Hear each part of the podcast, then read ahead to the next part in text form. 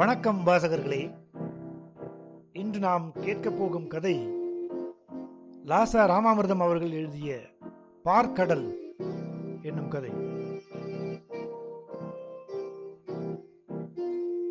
நமஸ்காரம் ஷேமம் ஷேமத்திற்கு எழுத வேணுமாய் கேட்டுக்கொள்கிறேன். நீங்களோ எனக்கு கடிதம் எழுதப் போவதில்லை.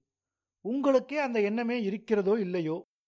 இங்கே இருக்கும்போதே வாய் கொப்பளிக்க செம்பில் ஜலத்தை என் கையிலிருந்து வாங்க சுற்றுமுற்றும் திருட்டுப் பார்வை. ஆயிரம் நாணல் கோணல். நீங்களா கட்டின மனைவிக்கு கடிதம் எழுதப் போகிறீர்கள்? அதனால் நானே முந்திக் கொண்டதாகவே இருக்கட்டும். அகமுடையான் உங்கள் மாதிரி இருந்தால்தானே? என் மாதிரி பெண்டாட்டிக்கு புக்ககத்தில் கெட்ட பேரை நீங்களே வாங்கி வைக்க முடியும்? அவள் என்ன படித்த பெண்? படித்த படிப்பு எல்லாம் வீணா போகலாமா? ஆம்படையானுக்கு கடிதாசி எழுதிக்கிறாள்? என்று வீட்டு பழைய பெரியவாள் புது பெரியவாள் எல்லாம் என் கன்னத்தில் இடிக்காமல் தன் கன்னத்திலேயே இடித்துக்கொண்டு ஏளனம் பண்ணலாம். பண்ணினால் பண்ணட்டும் பண்ணட்டும். நான் எழுதியாச்சு. எழுதினது எழுதினதுதான். எழுதினதை நீங்கள் தலை தீபாவளியும் அதுவுமாய் அவ்வளவு தூரத்தில் இருக்கிறவர் படித்தது படித்ததுதான். எழுதினதை படித்தபின் எழுதினவாளும் படித்தவாளும் குற்றத்தில் ஒன்றுதானே வேறு எதிலும் ஒற்றுமை இருக்கிறதோ இல்லையோ? இது என்ன முதல் கடிதமே முகத்தில் அரைகிற மாதிரி ஆரம்பிக்கிறது என்று தோன்றுகிறதோன்னோ சரி நான் அசடு போங்கோளேன். திருப்திதானே நான் வெகுளி. எனக்கு மனசில் ஒன்னும் வைத்துக்கொள்ள தெரியாது. அப்பா கூட அடிச்சுப்பார். ஜெகதா கிட்ட யாரும் அசதி மறதியா கூட ஒரு ரகசியத்தை சொல்லிடாதேங்கோல் ஒருத்தர்கிட்டையும் சொல்லக்கூடாது என்றால் ஒரு கடுதாசு துண்டிலாவது அதை எழுதி எறிந்து விடுவாள். இல்லாவிடில் அவளுக்கு மண்டை வெடித்துவிடும். ஜெகதா அவ்வளவு ஆபத்தான மனுஷி. ஆமாம் அப்படித்தான் வைத்துக் கொள்ளுங்கள். நான் பின் யாரிடத்தில் சொல்லிக் கொள்வது? தலை தீபாவளிக்கு என் கணவர் என்னுடன் இல்லாத கஷ்டத்தை. என் அப்பா அம்மாவுக்கு எழுதலாமா? எழுதினால் புக்காத்து விஷயங்களை பிறந்த வீட்டுக்கு விட்டுக் கொடுத்தேன் என்கிற பொல்லாப்பை கட்டிக்கவா? நான் அசடா இருக்கலாம் ஆனால் அவ்வளவு அசடு இல்லை. அப்புறம் எனக்கு யார் இருக்கா? நீங்களே சொல்லுங்களேன். தீபாவளிக்கு இரண்டு நாளைக்கு முன்னால் அம்மா வந்திருந்தாள். ஆசையா பொன்னையும் மாப்பிளையும் தல தீபாவளிக்கு அழைத்து போகணும் என்று. நீங்கள் ஊரில் இல்லை இருக்கவும் மாட்டேள் என்று தெரிந்ததும் அவள் முகம் விழுந்ததை பார்க்கணுமே. எடுத்து மறுபடியும் சேர்த்து ஒட்ட வைக்கிற தினசாய்த்தான் இருந்தது. சரி மாப்பிள்ள தான் இல்ல. ஜெகதாவை கூட்டிக் கொண்டு போகிறேனே. நாங்களும் பிரிஞ்சு கொஞ்ச நாள் ஆச்சு உங்கள் இஷ்டப்படி கல்யாணமாகி நாலாம் நாள் கிரகப்பிரவேசத்துக்கு விட்டது தானே என்று சொல்லி பார்த்தாள். ஆனால் அம்மா உங்கள் அம்மா இப்போ எனக்கும் இரண்டு அம்மான்னா ஆயிட்டா? ஓரக்கண்ணால் என்ன பார்த்துண்டு என் பிள்ளை எப்போ அங்கே வர முடியலையோ உங்க பெண் இங்கேயே நாலு பேரோடு சொல்லோ புல்லோன்னு இருந்துட்டு போறாள். இனிமேல் எங்கள் பெண்ணும் தானே? அப்புறம் உங்கள் இஷ்டம் அவள் இஷ்டம். இங்கே ஒருத்தரும் கையை பிடிக்கிறதா இல்லை? என்றார். இதென்ன கன்றுக்குட்டிக்கு வாய்ப்பூட்டை போட்டு பால் ஊட்டுற சமாச்சாரமா? என்னை அம்மா ஆழம் பார்க்கறது தெரியாதா என்ன? நான் ஒன்றும் அவ்வளோ வசதி இல்லை. இந்த வீட்டிலேயே யார் பளிச்சுன்னு பேசுறா?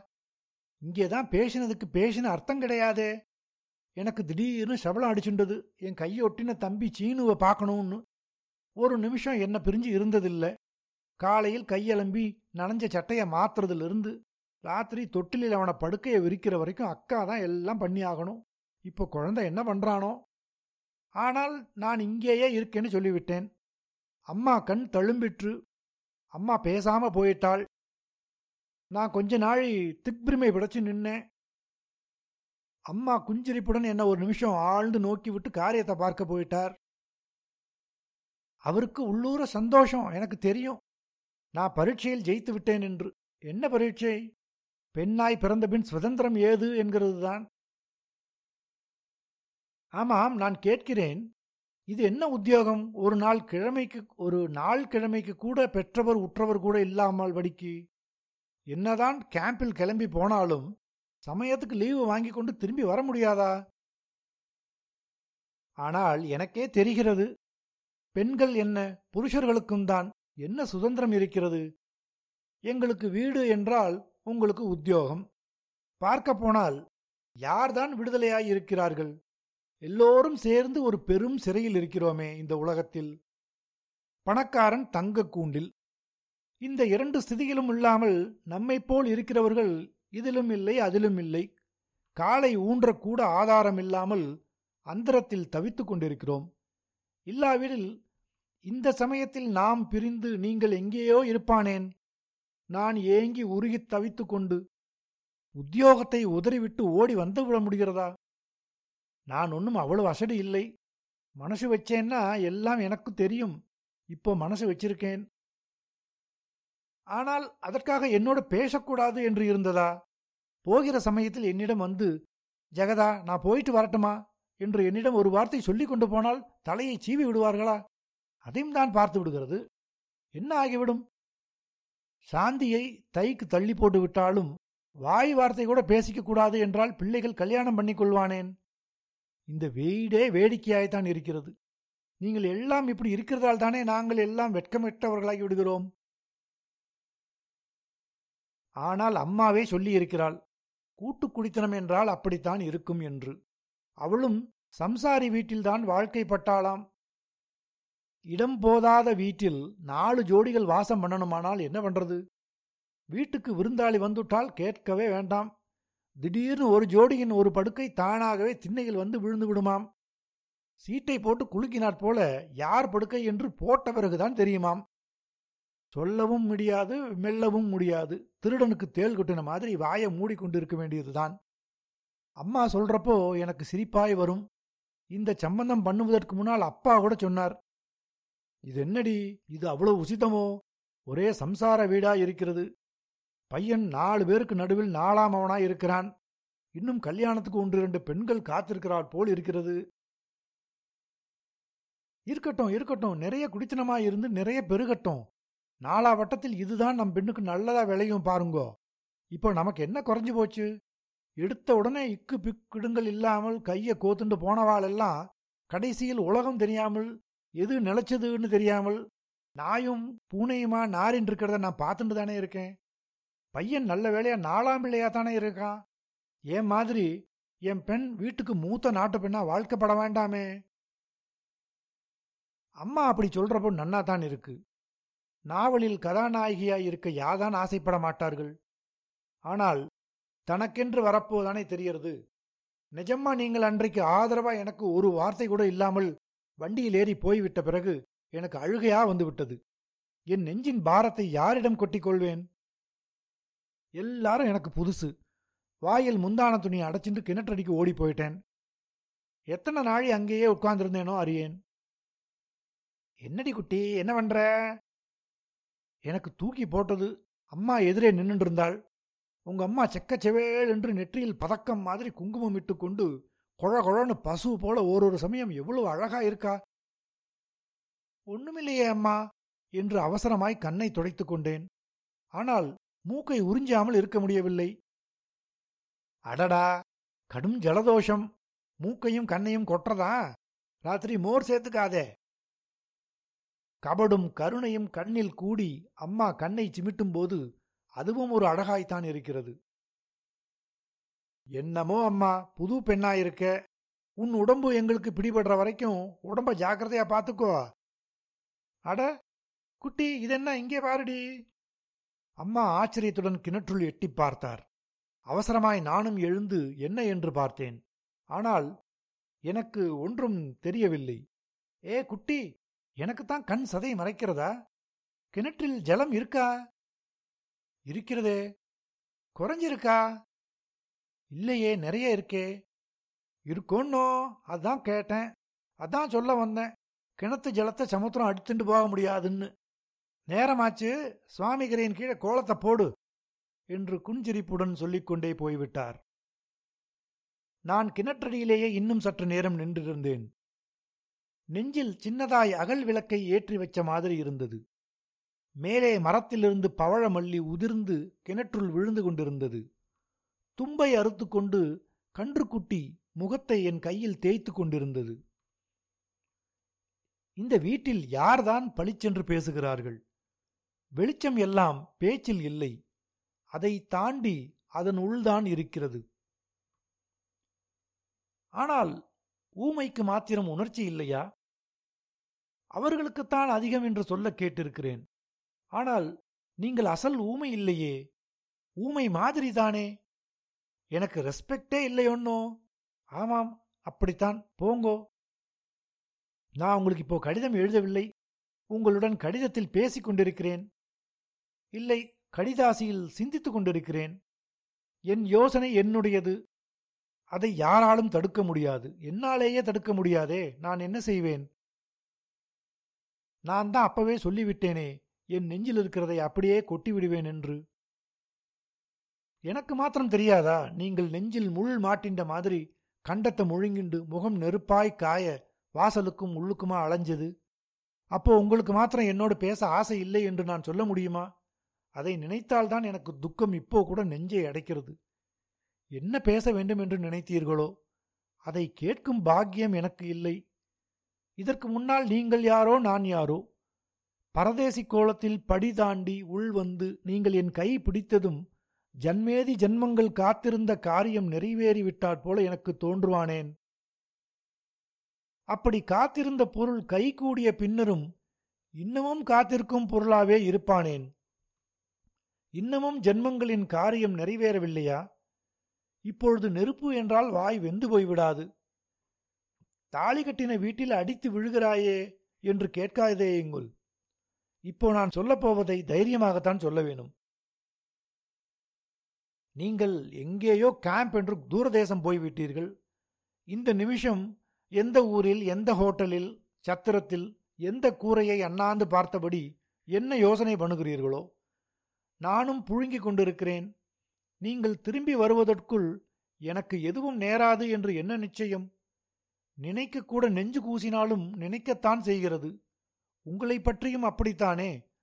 அந்தந்த நாள் ஒரு ஒரு ஆயுசு என்று கழியும் இந்த நாளில் நாம் இருவரும் இவ்வளவு சுருக்க இவ்வளவு நாள் பிரிந்திருக்கும் இந்த சமயத்தில் நம் இருவரிடையிலும் நேர்ந்திருக்கும் ஒரு ஒரு பார்வையிலும் மூச்சிலும் தாழ்ந்த ஒன்றிரண்டு பேச்சுக்களும் நாடியோ அகஸ்மாத்தாகவோ ஒருவர் மேல் ஒருவர் பட்ட ஸ்பரிசமோ நினைவின் பொக்கிஷமாய்த்தான் தோன்றுகிறது. நாங்கள் அம்மாதிரி பொக்கிஷங்களை பத்திரமாய் காப்பாற்றுவதிலும் அவைகளை நம்பிக்கொண்டிருப்பதிலும் தான் உயிர் வாழ்கிறோம். என் தகப்பனாருக்கு வாசலில் யாராவது வயதானவர்கள் போனால் அவரை அறியாமலே அவர் கைகள் கூம்பும். என்னப்பா? என்று கேட்டால் சொல்வார் அம்மா இந்த கிழவனார் வயது நான் இருப்பேனா என்று எனக்கு நிச்சயமில்லை. காலமோ அல்பாயுசு காலமாய் இருக்கிறது. இந்த நாளில் இத்தனை வயசு வரைக்கும் இருக்கிறதே காலத்தையும் வயசையும் இவர்கள் ஜெயம் கண்ட மாதிரிதானே? இவர்களுடைய அந்த வெற்றிக்கு வணங்குகிறேன். அவர் வேணுமென்றே குரலை பணிவாய் வைத்துக்கொண்டு அப்படி சொல்கையில் ஏதோ ஒரு தினசில் உருக்கமாயிருக்கும். ஏன் அவ்வளவு தூரம் போவானேன்? இந்த குடும்பத்திலேயே ஆயுசுக்கும் ரணமாய் தீபாவளிக்கு தீபாவளி தன்னைத்தானே புதுப்பித்துக் கொள்ளும் திருஷ்டாந்தம் இல்லையா? நீங்கள் இப்போது நால்வராய் இருப்பவர்கள் ஐவராய் இருந்தவர்கள்தானே? கடைசியில் எதை பற்றி எழுத வேண்டும் என்று நினைத்திருந்தேனோ அதுக்கே வந்துவிட்டேன். நீங்கள் இல்லாமலே நடந்த தலை தீபாவளி கொண்டாட்டத்தை பற்றித்தான் அம்மாவை பார்த்தால் ஒரு சமயம் பிரமிப்பாய்தான் இருக்கிறது. அந்த பாரி சரீரத்துடன் அவர் எப்படி பம்பரமாய் சுற்றுகிறார்? எவ்வளவு வேலை செய்கிறார்? ஓய்ச்சல் ஒழிவில்லாமல். சிறுசுகள் எங்களால் அவருக்கு சரியாய் சமாளிக்க முடியவில்லையே. மாடிக்கு போய் அவர் மாமியாருக்கு சுஷ்ருஷை பண்ணிவிட்டு மலம் முதற்கொண்டு எடுக்க வேண்டியிருக்கிறது. வேறொருவரையும் பாட்டி பணிவிடைக்கு விடுவதில்லை. உங்கள் அப்பாவுக்கு சுஷ்ருஷை பண்ணிவிட்டு. அப்பாவுக்கு என்ன? இந்த வயசில் இவ்வளவு கோபம் வருகிறது? ஒரு புளியோ மிளகாயோ துளி சமையலில் தூக்கிவிட்டால் தாளத்தையும் சாமான்களையும் அப்படி அம்மானே ஆடுகிறாரே. அவரை கண்டாலே மாட்டுப் பெண்களுக்கெல்லாம் நடுக்கும். அழகாயிருக்கிறார் வழித்த கழி மாதிரி ஒல்லியாய் நிமிர்ந்த முதுகுடன். இந்த வயதில் அவர் தலையில் அவ்வளவு அடர்த்தியாய் தும்பை மயிர். கண்கள் எப்பவும் தணல் பிழம்பாகவே இருக்கின்றன. அம்மா சொல்கிறார் என்ன செய்வார் பிராமணன்? உத்தியோகத்திலிருந்து ரிட்டையர் ஆன பிறகு பொழுது போகவில்லை. ஆத்தில் அமுல் பண்ணுகிறார். ஆபீஸில் பண்ணி பண்ணி பழக்கம். இனிமேல் வளைக்கிற வயசா? வளைத்தால் அவர் டப்பென முறிஞ்சு போவார். நான் பொத்தை பூசணிக்காய் பொட்டென உடஞ்சு போவேன். நாங்கள் இருக்கிற வரைக்கும் நீங்கள் எல்லாம் சகிச்சுண்டு போக வேண்டியதுதான். இந்த மாடியில் இருக்கிற கிழவியை வந்த இடத்துக்கு சேர்க்க வேண்டிய பொறுப்பு ஒன்று இருக்கு. அப்புறம் ஏம்மா இப்படியெல்லாம் எல்லாம் என்பார் மூத்த ஓர்படி. பின்ன என்ன? நாங்கள் இருந்துட்டே இருந்தால் நீங்கள் உங்கள் இஷ்டப்படி எப்போ இருக்கிறது? இப்போ எங்களுக்கு என்னம்மா குறைச்சல்? அம்மாவுக்கு உள்ளூர சந்தோஷம்தான் ஆனால் வெளி காண்பித்துக் கொள்ள மாட்டார். அது சரிதாண்டி. நீ எல்லாருக்கும் முன்னால வந்துட்ட. பின்னால வந்தவாளுக்கெல்லாம் அப்படி இருக்குமோ? ஏன் என் பெண்ணையே எடுத்துக்கோயேன் அவளுக்கு காலேஜ் குமாரியா விளங்கணும்னு ஆசையா இருக்கு. இஷ்டப்படி வந்துண்டு போயிண்டு உடம்பு தெரிய உடுத்திண்டு. நான் ஒருத்தி தான் அதுக்கெல்லாம் குந்தகமா இருக்கேன். அவள் பிறந்ததிலிருந்தே அப்பாவுடன் பிறந்தமார் செல்லம். நான் வாயை பிளந்தேன்னா முதன் முதலில் பிள்ளையாருக்கு தேங்காய் உடைப்பவள் அவள்தான். என் வயிற்று பிண்டமே இப்படி இருந்தால் வீட்டுக்கு வந்தவா நீங்கள் என்ன என் பேச்சை கேட்டுட போறேள்? இல்லம்மா நாங்க நீங்க சொன்னதை கேட்கறோம்மா. என்று ஏக குரலில் பள்ளி பையன்கள் வாய்ப்பாடு ஒப்பிப்பது போல கோஷ்டியாக சொல்லுவோம். ஆமா என்னமோ சொல்றேள். காரியத்துல காணோம். என்னை சுற்றி அஞ்சு பேர் இருக்கேள். முதுக பிளக்கிறது. ஆளுக்கு அஞ்சு நாள். ஏன் நானும் செய்கிறேன்? என் பெண் செய்ய மாட்டாள். அவள் வீதத்தை நான் தான் செஞ்சாகணும். ஆளுக்கு அஞ்சு நாள் காலையில் எழுந்து காப்பி போடுங்களேன்னு என்கிறேன். கேட்டதற்கு பலன் எல்லோரும் இன்னும் அரை மணி நேரம் அதிகம் தூங்குறேள். எங்களுக்கு ரோஷமாயிருக்கும். இருந்து என்ன பண்ணுகிறது? அம்மாவை எதிர்த்து ஒன்றும் சொல்ல முடியாது. நாங்கள் ஐந்தரை மணிக்கு எழுந்தால் அவர் ஐந்து மணிக்கு எழுந்து அடுப்பை மூட்டியிருப்பார். ஐந்து மணிக்கு எழுந்தால் அவர் நாலரை மணிக்கு எழுந்து காப்பியை கலந்து கொண்டிருப்பார். நாலரை மணிக்கு எழுந்தால் அவர் நாலு மணிக்கு. இந்த போட்டிக்கு யார் என்ன பண்ண முடியும்? வாங்கோ வாங்கோ காப்பியை குடிச்சிட்டு போயிடுங்கோ. ஆறு எவளாய் போய் அதை மறுபடியும் சுட வைக்காதபடிக்கு. அதுவே நீங்க பண்ற உபகாரம். நான் தான் சொல்கிறேனே நான் உண்டியாக இருந்தப்போ எல்லாத்தையும் நானே தான் செஞ்சாகணும் செஞ்சுட்டு இருந்தேன் இப்போ என்னடான்னா கூட்டம் பெருத்து போச்சு. வேலையை ஏலம் போட்டாருது. ம் நடக்கட்டும் நடக்கட்டும். எல்லாம் நடக்கிற வரையில் தானே. நானும் ஒரு நாள் ஓஞ்சு நடு ரேழியில் காலை நீட்டிட்டேன்னா அப்புறம் நீங்கள் செஞ்சு தானே ஆகணும். நீங்கள் செஞ்சதை நான் ஏற்றுண்டு தானே ஆகணும். மடிப்போ விழுப்போ ஆச்சாரமோ அனாச்சாரமோ அம்மா அவர் காரியத்தை பற்றி சொல்லிக்கட்டும். எல்லாமே அவர் செஞ்சுண்டாதான் அவருக்கு பாந்தமாய் இருக்கிறது எங்களை பெற்றவர்களும் ஏதோ தங்களுக்கு தெரிஞ்சதை எங்களுக்கு சொல்லித்தான் வைத்திருக்கிறார்கள். எங்களுக்கு தெரிஞ்சதை எங்களால் முடிஞ்சவரை நன்றாய்தான் செய்வோம். ஆனால் அவர் ஆச்சாரத்தை பற்றி பெருமைப்பட்டுக் கொள்வதில் கடுகளவு நியாயம் கூட கிடையாது. ஜலம் குடிக்கும்போது ஒரு வேளையாவது பல்லில் டம்ளர் இடிக்காத நாள் கிடையாது. இதை யாராவது சொன்னால் இதற்கென்று கொஞ்சம் தைரியமாய் மூத்த ஓரகத்தை தான் கேட்க முடியும். ஒப்புக்கொள்ள மாட்டார். எனக்கு காது கேட்கலையே என்று விடுவார். இதென்ன காதுக்கு கேட்காவிட்டால் பல்லுக்கு தெரியாதா என்ன? உங்கள் தங்கை எங்கேயாவது திரிந்துவிட்டு ரேழியில் செருப்பை உதறிவிட்டு காலை கூட அலம்பாமல் நேரே அடுப்பங்கரையில் வந்து என்னமா பண்ணியிருக்கே? என்று வானாயிலிருந்து ஒரு ஒற்றை விரலால் வழித்து போட்டு கொண்டு போவாள். அதற்கு கேள்வி முறை கிடையாது. அதுக்கு என்ன செய்வது? நான் அப்படி இருந்தால் என் தாயும் என்னிடம் அப்படித்தான் இருந்திருப்பாளோ என்னவோ? ஆனால் அம்மா ஏதோ தன் வார்த்தை செல்றதுன்னு சொல்லிக்கலாமே ஒழிய இவ்வளவு பெரிய சம்சாரத்தில் இத்தனை சிறுசுகள் பெருசுகள் விதவிதங்களினிடை உழல்கையில் எந்த சீலத்தை உண்மையா கொண்டாட முடியும்? ஓரொரு சமயம் அம்மா சொல்வதை பார்த்தால் என்னவோ நாங்கள் அஞ்சு பேரும் வெறுமையை தின்று தெரித்து வளைய வருகிற மாதிரி நினைத்து கொள்ளலாம். ஆனால் இந்த வீட்டுக்கு எத்தனை நாட்டு பெண்கள் வந்தாலும் அத்தனை பேருக்கும் மிஞ்சி வேலை இருக்கிறது. சமையலை விட்டால் வீட்டு காரியம் இல்லையா? விழுப்பு காரியம் இல்லையா? குழந்தைகள் காரியம் இல்லையா? சுற்று காரியம் இல்லையா? புருஷாளுக்கே செய்கிற பணிவிடை காரியங்கள் இதெல்லாம் காரியத்தில் சேர்த்து இல்லையா? இந்த வீட்டில் எத்தனை பேர்கள் இருக்கிறார்களோ அத்தனை பந்திகள். ஒவ்வொருத்தருக்கும் சமயத்துக்கு ஒரு குணம். ஒருத்தருக்கு குழம்பு ரசம் மோர் எல்லாம் கிண்ணங்களில் களத்தை சுற்றி வைத்தாக வேண்டும். ஒருத்தருக்கு எதிரே நின்று கொண்டு கரண்டி கரண்டியாய் சொட்டியாக வேண்டும். நீங்களோ மௌனவிரதம். தலை களத்தின் மேல் கவிழ்ந்து விட்டால் சிப்பலை சாய்க்கக்கூட முகத்துக்கும் இலைக்கும் இடையில் இடம் கிடையாது. ஒருத்தர் சதா சலசலா வளவளா. களத்தை பார்த்து சாப்பிடாமல் எழுந்த பிறகு இன்னும் பசிக்கிறதே. ரசம் சாப்பிட்டேனோ? மோர் சாப்பிட்டேனோ? என்று சந்தேகப்பட்டு கொண்டே இருப்பார். குழந்தைகளைப் பற்றியோ சொல்ல வேண்டாம். எல்லோர் வீட்டிலும் தீபாவளி முந்தின ராத்திரியானால் நம் வீட்டில் மூணு நாட்கள் முன்னனாகவே வந்துவிட்டது.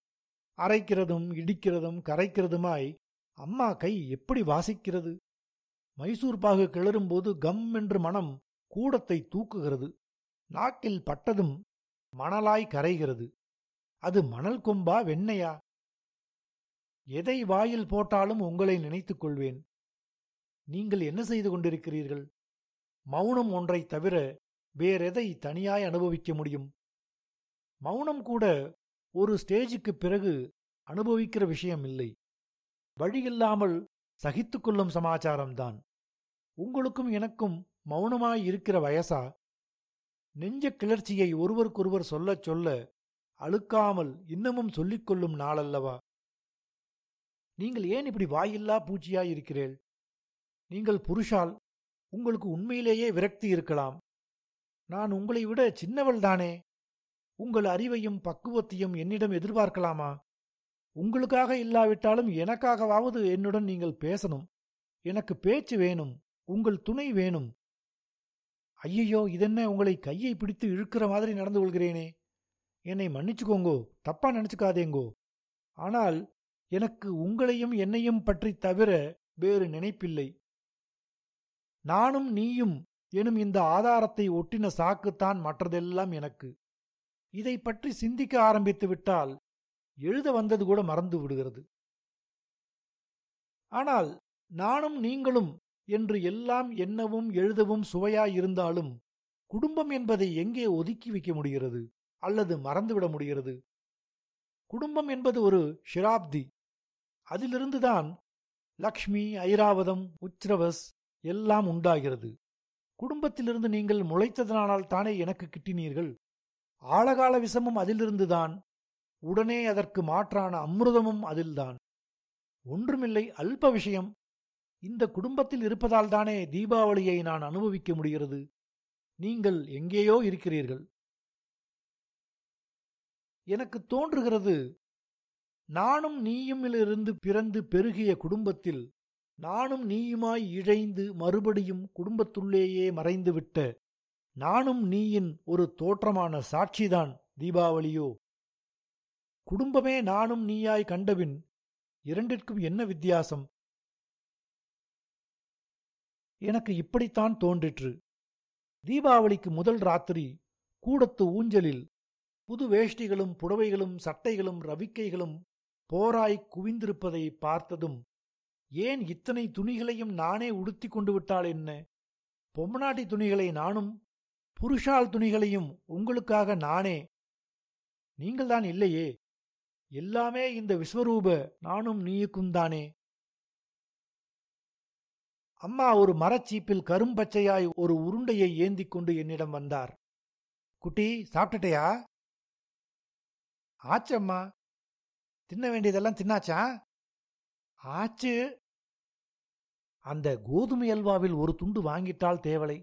நான் தான் துண்டு போட்டேன். ஆனால் கேட்கறதுக்கு வெக்கமாயிருக்கே. அப்படியானால் உட்கார்ந்துக்கோ மருதாணி இடுறேன்.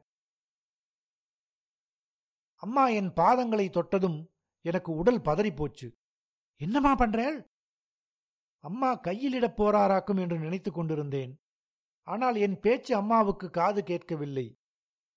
என் பாதங்களை எங்கோ நினைவாய் வருடிக் கொண்டிருந்தார். வேலை செய்தும் பூ போன்று மெத்திட்ட கைகள் எனக்கு இருப்பே கொள்ளவில்லை. அம்மா திடீரென்று என் பாதங்களை கெட்டியாய் பிடித்துக்கொண்டு அவை மேல் குனிந்தார். அவர் தோளும் உடலும் அலைச்சுழல்கள் போல் விதிர்ந்தன. உயர்ந்த வெண் பட்டு போல் அவர் கூந்தல் பளபளத்தது. என் பாதங்களின் மேல் இரு அனல் சொட்டுக்கள் உதிர்ந்து பொரிந்தன. அம்மா அம்மா எனக்கு அழுகை வந்துவிட்டது அதுவே ஒட்டுவாரொட்டி. எனக்கும் தாங்கிக்கிற மனசு இல்லை. ஒண்ணுமில்லேடி குட்டி பயப்படாதே. அம்மா மூக்கை உறிஞ்சிக் கொண்டு கண்ணை துடைத்துக் கொண்டார். எனக்கு என்னவோ நினப்பு வந்தது. எனக்கு ஒரு பெண் இருந்தால் முகம் உடல் வாகு எல்லாம் உன் அச்சுதான். இப்போ இருந்தா உன் வயசுதான் இருப்பா. என் நெஞ்சை அறிஞ்சவள் அவதான். மூணு நாள் ஜுரம். முதல் நாள் மூடிய கண்ணை அப்புறம் திறக்கவே இல்லை. மூளையில் கபம் தங்கிவிட்டதாம் இப்போ தான் காலத்திற்கேற்ப வியாதிகள் எல்லாம் புதுசு புதுசு தினிசாய் வர்றதே. பின்னால் வந்த விபத்தில் அவளை மறந்து விட்டேன் என்று நினைத்தேன். ஆனால் இப்போ தான் தெரியறது உண்மையில் எதுவுமே மறப்பதில்லை. எதுவுமே மறப்பதற்கு இல்லை. நல்லதோ கெடுதலோ அது அது சாப்பாட்டின் சத்து இரத்தத்துடன் கலந்து விடுவது போல உடலிலேயே கலந்து விடுகிறது. நாம் மறந்துவிட்டோம் என்று மணப்பால் குடிக்கையில் அடி முட்டாளே இதோ இருக்கிறேன் பார் என்று தலை தூக்கி காண்பிக்கிறது. உண்மையில் அதுவே போக போக நம்மை தாக்கும் மனோசக்தியாக கூட விளங்குகிறது. இல்லாவிட்டால் என் மாமியாரும் நானும் எங்களுக்கு நேர்ந்ததெல்லாம் நேர்ந்த பின் இன்னும் ஏன் இந்த உலகத்திலே நீடிச்சு இருந்துட்டிருக்கணும் இதை சொல்லிவிட்டு அம்மா அப்புறம் பேசவில்லை. தன்னை அமுக்கிய ஒரு பெரும் பாரத்தை உதறித் தள்ளினாற் போல ஒரு பெருமூச்சு எறிந்தார் அவ்வளவுதான். என் பாதங்களில் மருதாணி இடுவதில் முனைந்தார். ஆனால் அவர் எனக்கு இடவில்லை. என் உருவத்தில் அவர் கண்ட தன் இறந்த பெண்ணின் பாவனைக்கும் இடவில்லை. எங்கள் இருவரையும் தாண்டி எங்களுக்கு பொதுவாய் இருந்த இளமைக்கு மருதாணியிட்டு வழிபட்டு கொண்டிருந்தார். இந்த சமயத்துக்கு அந்த இளமையின் சின்னமாய்த்தான் அவருக்கு நான் விளங்கினேன். எனக்கு அப்படித்தான் தோன்றிற்று. இப்படியெல்லாம் நினைக்கவும் எனக்கு பிடிக்கும். அதனால்தான் எனக்கு அப்படி தோன்றிற்றோ என்னவோ?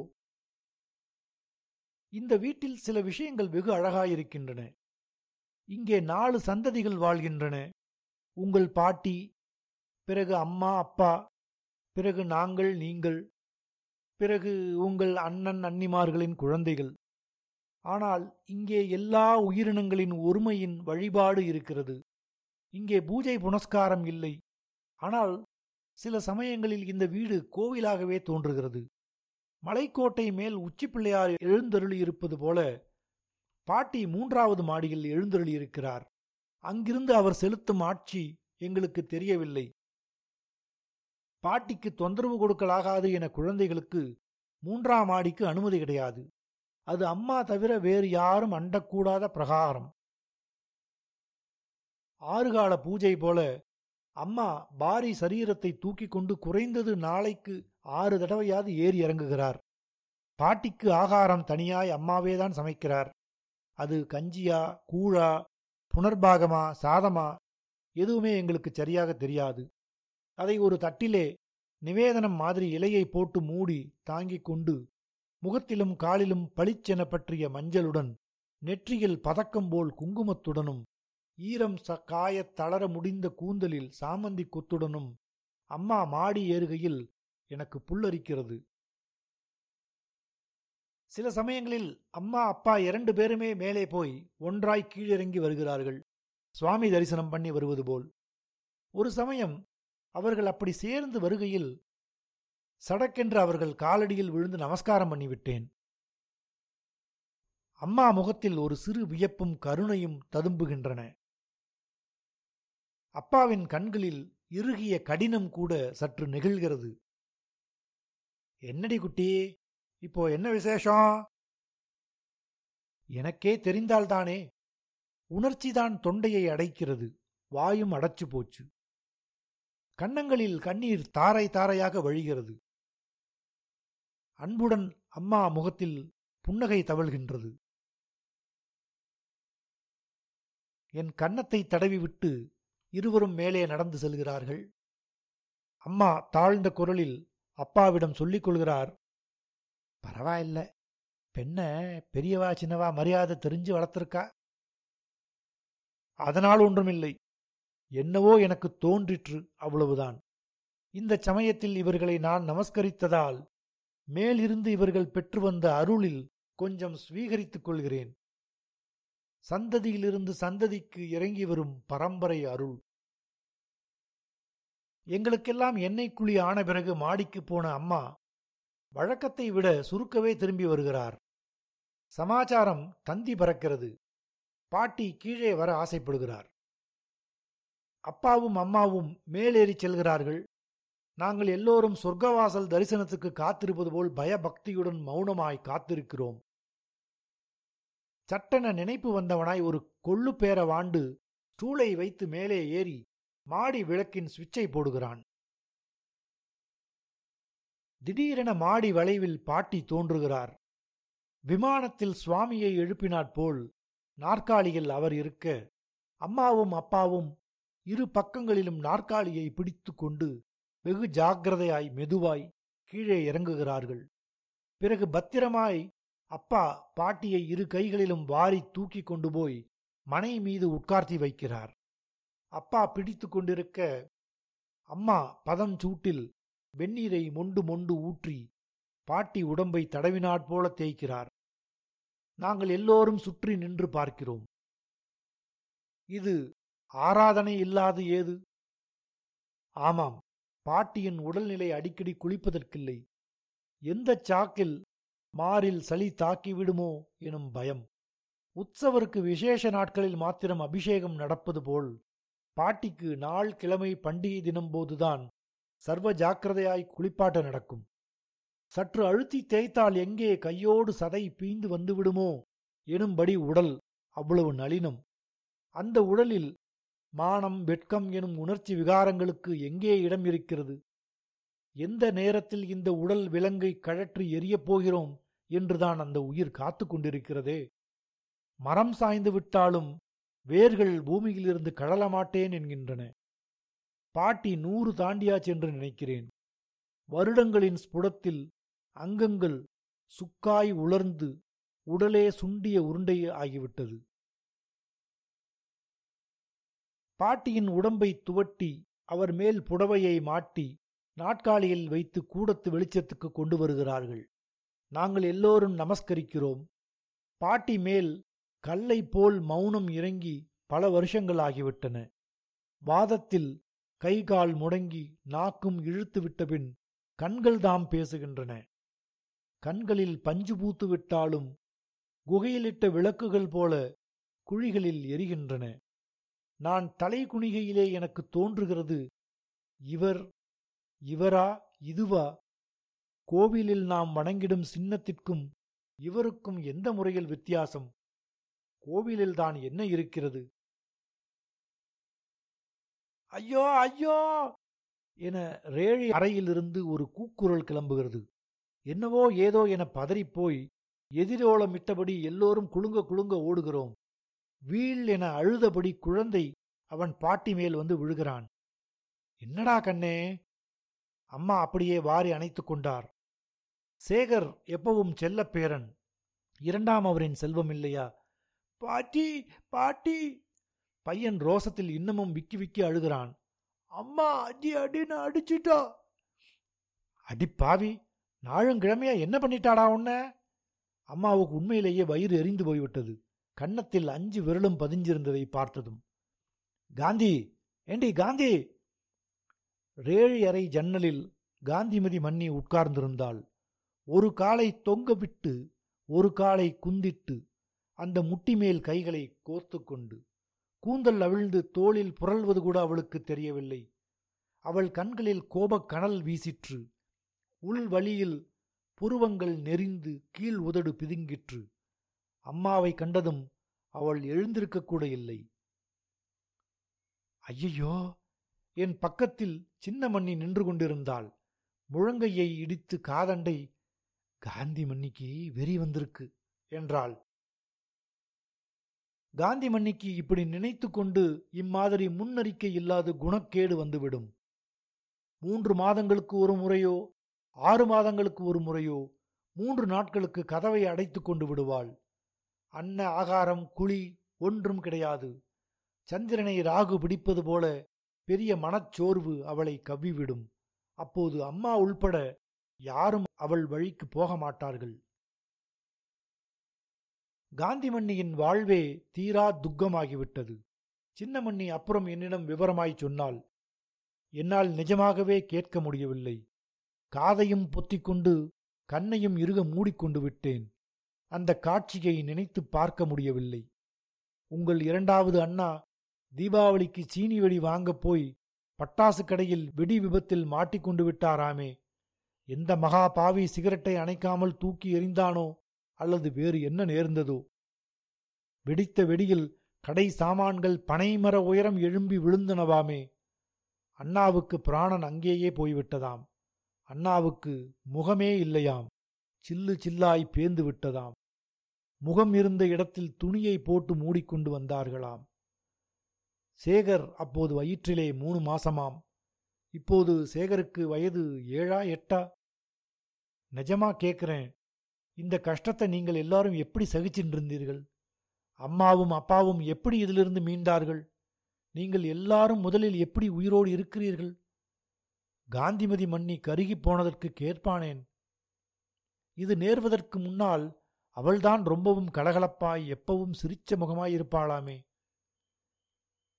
இப்போ கூட அந்த முகத்தின் அழகு முற்றிலும் அழியவில்லை.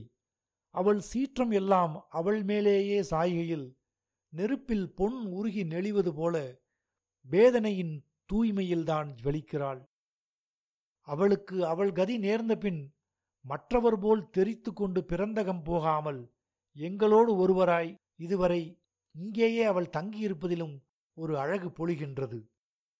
அவளை அவள் கோலத்தில் கண்டதும் அம்மாவுக்கு கூட சற்று குரல் தணிந்தது. ஏண்டி காந்தி இன்னுமா குளிக்கல? வா வா எழுந்துரு. குழந்தை எப்படி உடம்பு வீங்க அடிச்சிருக்கியே இது நியாயமா? நியாயமா நியாயம். உலகத்தில் நியாயம் எங்கே இருக்கு? காந்திமதி மன்னி குரலில் நெருப்பு கக்கிற்று. அந்த குழந்தை என்ன பண்ணுவான் பாட்டி பாட்டி நான் ஒண்ணுமே பண்ணல. ஊசி மத்தாப்ப பிடிச்சுன்னு வந்து இதோ பாரு அம்மான்னு இவன் முகத்தெதிர காட்டினேன் அவ்வளவுதான். என்ன கைய பிடிச்சு இழுத்து குனிய வச்சு முதுகுலையும் மூஞ்சிலையும் கோத்து கோத்து அரைஞ்சிட்டா பாட்டி? பையனுக்கு சொல்லும்போதே துக்கம் புதிதாய் பெருகிற்று. அம்மா அவனை அணைத்து கொண்டார். இங்கே வா தோசி உன்னை தொலைச்சி மூழ்கிப்படுறேன் பயத்தில் இருக்கிற போதே அப்பனுக்கு உழ வச்சாச்சு. உன்னை என்ன பண்ணால் தகாது. அம்மாவுக்கு கன கோபம் வந்துவிட்டது நீயும் நானும் பண்ணின பாவத்துக்கு குழந்தைய ஏண்டி கருவுற? என் பிள்ளை நினப்புக்கு அவனையாவது ஆண்டவன் நமக்கு பிச்சையிட்டு இருக்கான்னு ஞாபகம் வச்சுக்கோ. ஏன்? இன்னைக்கு தான் நாள் பார்த்துண்டியா துக்கத்தை கொண்டாடிக்க? நானும் தான் பிள்ளைய தோத்துட்டு நிற்கிறேன் எனக்கு துக்கம் இல்லையா? நான் உதறி எரிஞ்சிட்டு வளைய வரல? மண்ணி சீறினாள். உங்களுக்கு பிள்ளை போனதும் எனக்கு கணவன் போனதும் ஒன்னாயிடுமோ நாங்கள் அப்படியே ஸ்தம்பித்து போய்விட்டோம். அம்மாவை நேரடியாக பார்த்து அப்படி பேசுறவாளும் இருக்காளா? இன்னைக்கு விடிஞ்ச வேலை என்ன வேலை அம்மா ஒன்றும் பதில் பேசவில்லை. குழந்தையை கீழே இறக்கிவிட்டு நேரே மருமகளை வாரி அணைத்து கொண்டார். மண்ணி பொட்டென உடைந்து போனாள். அம்மாவின் அகன்ற இடுப்பை கட்டிக்கொண்டு குழந்தைக்கு மேல் விக்கி அழுதாள். அம்மா கண்கள் பெருகின. மருமகளின் கூந்தலை முடித்து நெற்றியில் களைந்த மயிரை சரியாய் ஒதுக்கிவிட்டார். காந்தி இதோ பார் இதோ பாரம்மா. சேகர் ஒரு ஊசி மத்தாப்பை அம்மாவுக்கும் பாட்டிக்கும் முகத்துக்கு நேர் பிடித்து சிரித்துக் கொண்டிருந்தான். அவன் கன்னத்தில் கண்ணீர் இன்னும் காயவில்லை. எங்களில் ஒருவர் விளக்கில்லாமல் எல்லோருக்கும் கண்கள் நனைந்திருந்தன. குடும்பம் ஒரு பாற்கடல். அதிலிருந்துதான் லக்ஷ்மி ஐராவதம் உச்சஸ்ரஸ் எல்லாம் உண்டாயின. அதிலிருந்து முளைத்துதான் எனக்கு நீங்கள் கிட்டினீர்கள். ஆழகால விஷமும் அதிலிருந்துதான் உண்டாகியது. உடனே அதற்கு மாற்றான அமிர்தமும் அதிலேயேதான்.